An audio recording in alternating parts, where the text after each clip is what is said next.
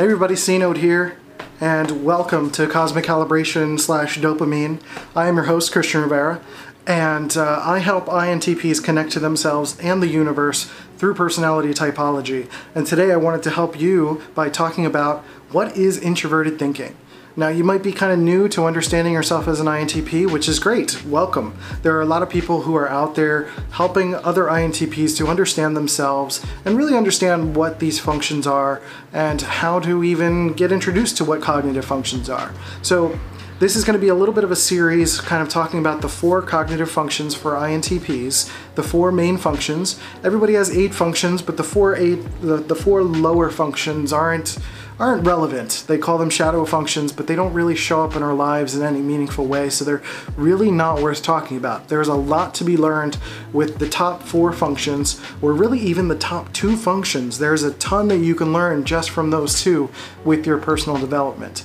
Now, as I N T Ps, we naturally gravitate towards our introverted thinking and our introverted side of ourselves. So it's going to be more exciting to talk about the introverted side of us, the introverted thinking and introverted sensing parts of our personality.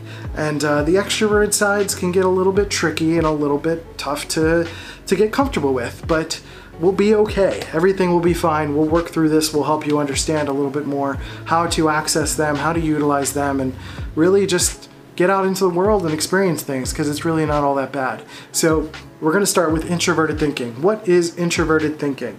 Now, introverted thinking is a function that is commonly known as accuracy. If you follow it on Personality Hacker, they are where I learned basically most of my knowledge around I N T Ps. I also have followed Personality Junkie and uh, A J Drenth. He's got a couple of really, really amazing books on I N T Ps, and my personal favorite is the I N T P Quest.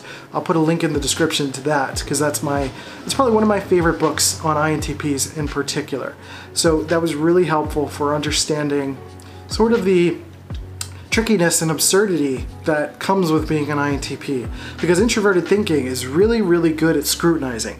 We scrutinize ourselves, we ask ourselves all sorts of questions, and we are really battling cognitive dissonance at every turn. Introverted thinking is mostly about battling scrutiny, uh, scrutinizing and battling cognitive dissonance in ourselves and often other people as a result of doing it with ourselves, right?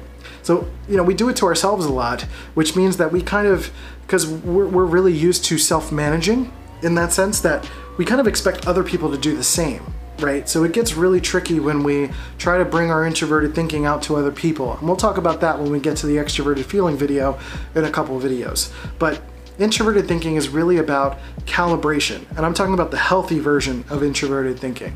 Introverted thinking is on its own, it's, there's no emotion attached to it. It's about data, it's about collecting data and organizing data.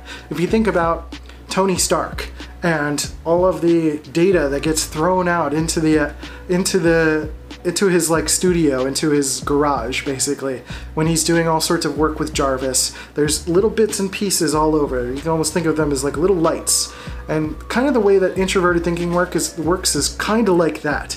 We collect disparate information, and we have all sorts of interesting little bits of information that either when you're first starting out as a young I N T P, you're sort of just collecting any information you can find, but as you get older, you're starting to focus a little bit and collect information towards things that you're really interested in. Maybe you have a project, some sort of research, or some sort of something that is of interest of you. Maybe you're trying to learn more about your partner. Maybe you're trying to learn more about, uh, you know, Uh, computers, and maybe writing code or video games, or I don't know, something, some other I N T P cliche and uh, something that kind of fits what what we need as I N T Ps or what we want.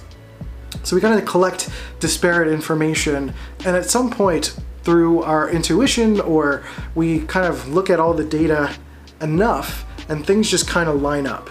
And introverted thinking is really good at looking at all the individual bits of data and connecting them. It's sort of a, con a combination of T I and N E, but T I is really good at having all of these disparate pieces of information, information, motion, organized in our brains. So at any point, we can pull all sorts of random trivia from our minds, because we feel like it's connected to something that might be useful to us, right? So we're collecting all sorts of random bits and information, and usually we can access them pretty quickly, you know? So we have an interesting, unique type of intelligence. Now, it's important to remember also that it's an introverted thinking function. So what it means is that it is a subjective thinking process. And it gets really tricky because an introverted thinker can really believe that we have an objective thinking process. The goal is to get as close to objectivity as possible. But I think if you're really doing good introverted thinking work, you inherently know that there is bias in everything. So it's really hard to be completely objective, but we're gonna still try to get as close to it as we can, right? So when we are working towards an objectivity, it can be really tricky because sometimes we will share our opinion as if it's fact. And that kind of, again, goes into some extroverted feeling stuff, but it's, it's important to make sure that we understand, and that's a pivotal part of our growth, is that introverted thinking is a subjective thinking experience. So it has to make sense. And really that's one of the, that's, if you could put something on the tombstone of introverted thinking, it would be, that needs to make sense. So for us, it needs to make a lot of sense for us to move forward with anything. To, to take data seriously, it has to make sense to us. There has to be a linear connection point, uh, not really always linear, but it has to make sense to our experiences, to the way that we collect data and look at things, right? So it's, because it's subjective, again, we are constantly scrutinizing ourselves. So at any point we are leading with a decision-making function, and so we are making all sorts of little decisions throughout our lives, and that can mean that we're a little bit contradictory sometimes. Like you can have a conviction towards a thought one day, and then you get presented with new information. If you're using that extroverted intuition, you can get all sorts of new information and the next day have a completely different conviction that contradicts the thing that you were thinking yesterday. It's kind of like rewriting code. We do that in our minds all the time as introverted thinkers. We are constantly assessing and rewriting our personal code to sort of come up with new ways to uh, to approach a problem, or to uh, you know, fill in our sense of knowing, right? So introverted thinking does a lot of that for us. And I, I think that's really important to remember. That's, if anything, in terms of advice, that's the thing you should be thinking about a lot, is that introverted thinking is a subjective thinking process. Now, another problem that can come as a result of introverted thinking and its connection to extroverted feeling inherently is that we want to correct other people. We can sometimes have, if we're not using extroverted intuition correctly, it can be a little bit rigid, meaning it's going to pair up with introverted sensing, which we'll talk about in a few videos, and it can get a little bit rigid in terms of looking for perfections and perfect objecting, objection, and can kind of go down the rabbit hole of absurdity, right? And it start, and you can start correcting people too much. You can start kind of poking at people a little bit too um, inappropriately, I guess you could say, in a way that's just kind of hurtful and not helpful to a common problem. You could be pointing out someone's misspelling and missing the context of what they're trying to say, right?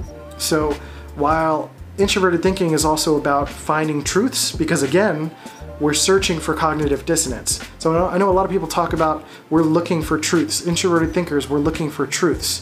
What we're really looking for is looking for cognitive dissonance to remove, to get to a truth. Right? We eliminate in order to reveal what is true. That is the work that we do. So we gather all sorts of bits of information, and then we scrutinize it and we get rid of it. And what's left must be true. That makes sense, right? That makes sense to every introverted thinker. What is left must be true. In any context, that's usually the case. So that can get really tricky when it comes to something like nihilism, right? I think a lot of I N T Ps can sort of absorb a sense of nihilism because we're capable of drilling down and down and down and down so deep that life can get pretty absurd, right? And life can get absurd to the point where it's like, well, nothing really means anything if you really think about it. And if you really, really think about it, But I tend to think that if you get to a place where you can drill down to the point of absurdity and not have a clear answer, then there's maybe something along the way that you eliminated that did not need to be eliminated, right? Maybe there's just, maybe you haven't gotten enough information just yet. And I think sometimes that can be the problem. Not that nihilism is necessarily inherently a bad thing. It can be good for some people. Some people are fine with nihilism. But in terms of uh, gratitude and appreciation and stuff that we're going to talk about more in terms of extroverted intuition, I think that can happen more likely for an introverted thinker who doesn't experience more life, that doesn't get out into the world and experience more things. Because the more information you have, the more information you can properly scrutinize and eliminate to reveal what is actually true instead of revealing nothing to be true. If you're revealing nothing to be true, then you haven't found the information that should be left. Does that make sense? I'm gonna try to, try to explain that one more time. I think as an I N T P, you probably understand what I mean, but the point is to eliminate and scrutinize so that there is something left, so that what is left is true. But if you scrutinize so much that you eliminate everything, then you haven't found the thing yet. Does that make sense? So I think that applies to most things for introverted thinkers, and I, I want you to contemplate that. Now, I could be wrong. I could be missing information for myself too, but I found in most cases, and including myself, I've gone down the nihilism path, I've gone, gone down the atheism path. It's not about, this is not about finding religion or spirituality in, in particularly, but it's more about gratitude, which we'll talk about in the next segment about extroverted intuition. So for now, I think that covers a lot of what introverted thinking is. And in the Cosmic I N T P course, we talk about it a little bit in more detail and how I can give some more advice to help you understand your introverted thinking a little bit more and find a way to utilize it as a strength and become better at sifting in ways that are actually helpful and rewriting your own personal code in ways that are helpful and connecting your introverted thinking to other functions. Because again, introverted thinking in its own, in a vacuum, can be kind of cold and sometimes cruel and mean because you're just trying to point out truths and you're trying to point out, you're not point out truth, but you're trying to remove dissonance. And sometimes that means not considering extroverted intuition needs or extroverted feeling needs or introverted sensing needs. And if you just do it in a vacuum, then you're just you're just demolishing things for the sake of demolishing things. There has to be kind of a purpose tied to it. So that's why we talk about that in the Cosmic Calibration Program. So in the link below, bit dot l y slash cosmic I N T P is the Cosmic Calibration Program. It's Cosmic I N T P all lowercase. And uh, it's the Cosmic Calibration Program.